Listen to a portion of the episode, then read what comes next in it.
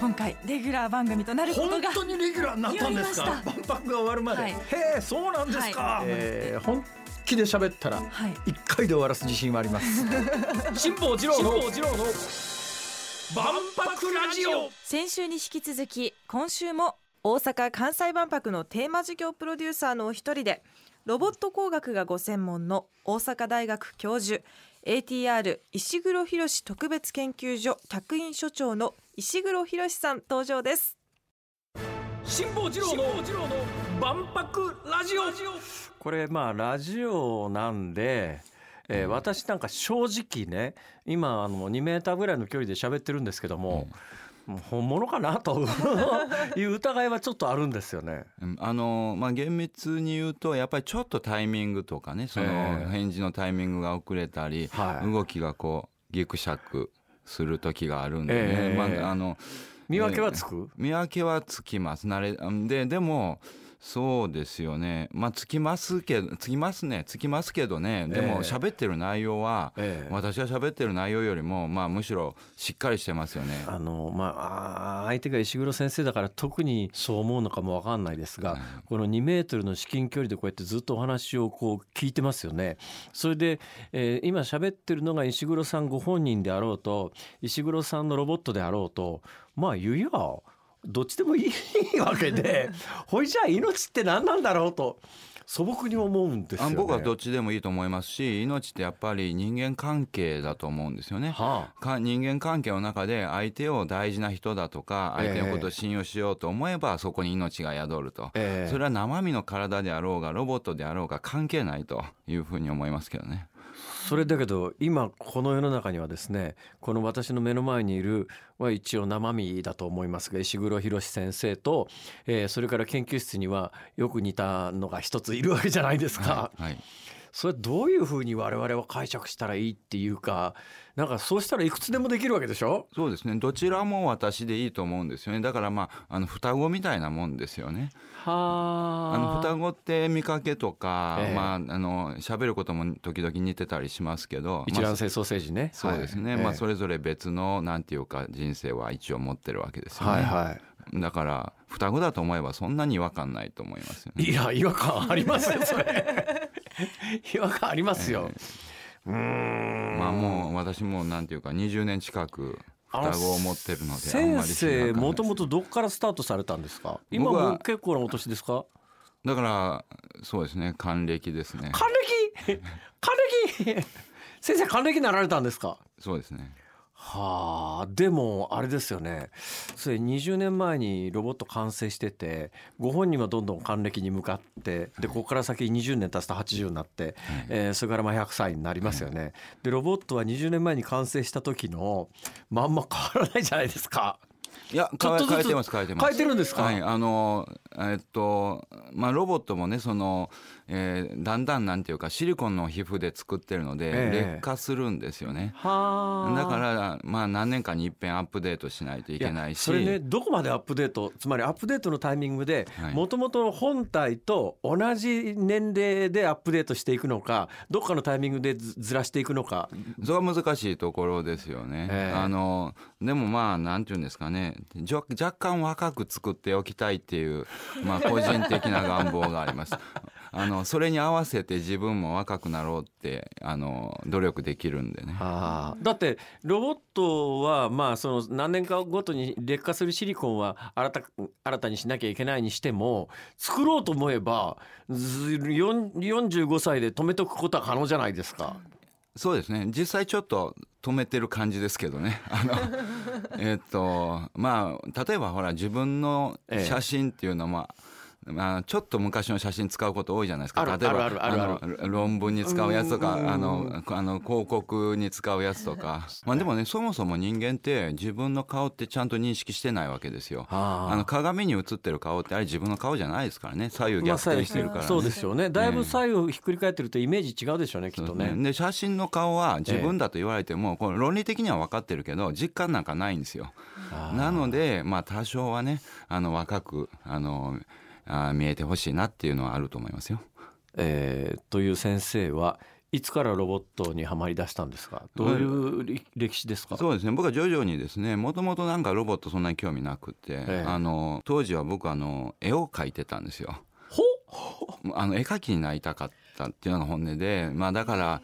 えー、となんていうか風光明媚なところで絵を描きながら、ええ、でもまあもしかしたら万が一のためにあのコンピューターも勉強しとこうかなぐらいな感じだったんです。えーえー、ほんで、まあ、それで、まあ、絵描きになろうと思ってもなかなかそんな簡単になれるもんじゃないし、まあ、絵描きさんでご飯食べていくのは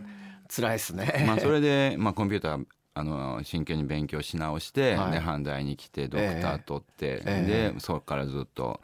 えーとまあ、エーアイ とか、えー、ロボットとかの世界に入ってきたという感じですね。今でも書いてらっしゃるんですか？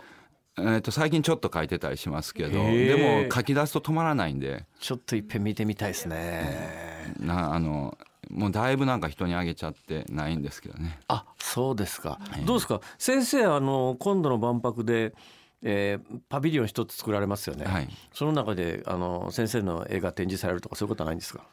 うーん、多分うちのパビリオンのメンバーが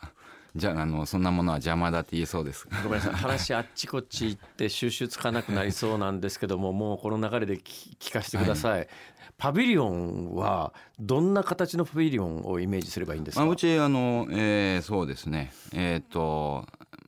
ど, どういう形、まああの黒い塊で、はま、黒い塊、真っ黒な塊で水に覆われてると。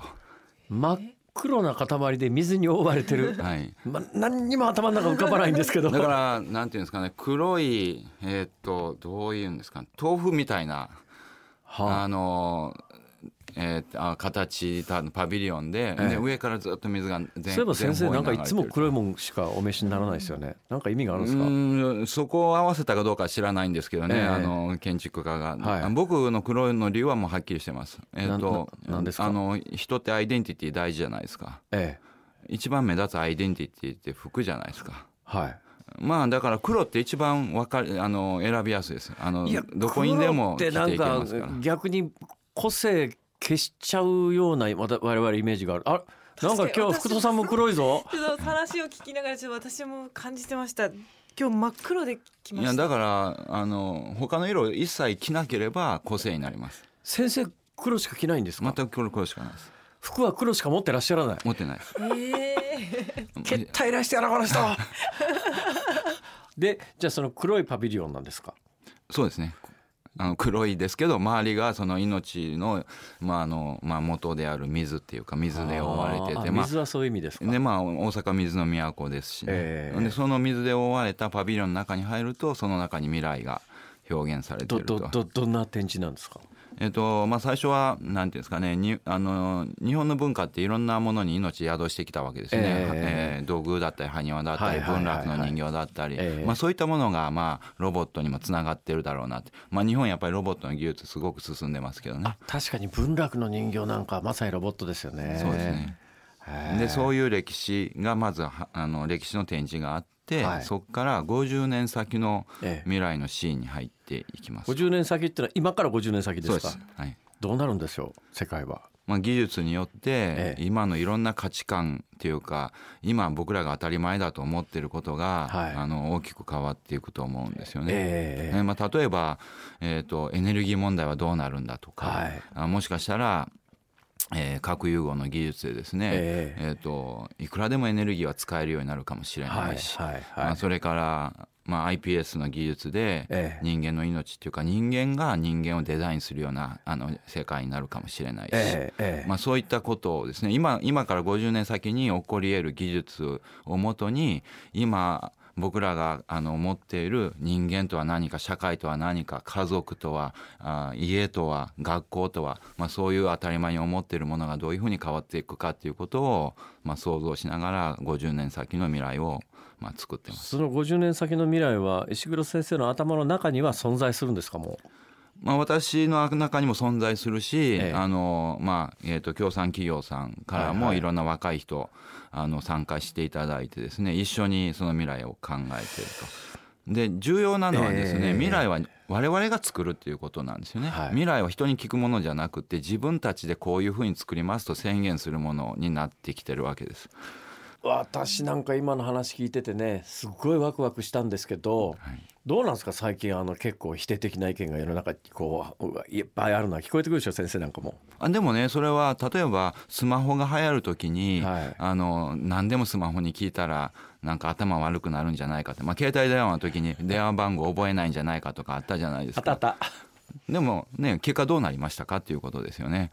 そうですね。もうな今なんか分かんないことがあったら全部スマホに聞いてますよね、えー、だから、えっとまあ、これからの エーアイ 今ねあの、えっと、流行り始めてる エーアイ もみんなそれを使ってもっともっと効率よくあの生きていくというか豊かな生活を送るようになるんだとそこはもう間違いないと思いますね。先生のパビリオンは間に合いそうですか？あうちはあの予定通り着実にあのあ作っております。えあのえっとまああのえ全く計画通りでございます。めっちゃ楽しみしてます、はいええー、会場にはあれですかね連日どっちかが詰めたりする、するわけですか？えー、かなりアンドロイドの方が詰める可能性がありますけどねだってあの私のように喋るしあの私より辛抱強くあのちゃんと対話してくれるので消えたりしないわけですねそうですねあの時々私も行くかと思います、えー、それでは会場でまたお目にかかります、はい、今日どうも本当にありがとうございました。こちらこそありがとうございました。よろしくお願いします。に週にわたってお話を伺いました。ロボット工学がご専門の大阪大学教授 エーティーアール 石黒浩特別研究所客員所長の石黒浩さんでした。ありがとうございました。ありがとうございました。ありがとうございました。未だにね本物だとは信じてません石黒さん、うん、あの来たのはあのアンドロイドの方だと思うよ。まあでもはっきり言ってどっちでもいいじゃんという気になってきたな。石黒さんもどっちもだから未来はもしかするとそういうもの な, なのかもしれないですね。だから私のロボット作っといてもらって代わりにここへ来て喋っといてもらうとで、えー、であのギャラだけ私のところへ振り込まれるいいねそれなんかなんかバラ色の未来だねそれでも辛坊さんと辛坊さんのロボットの対話聞いてみたいです。えー、勘弁してよ辛坊治郎の万博ラジオ、ここまでのお相手は辛坊治郎と エービーシー アナウンサーの福戸彩でした。また来週。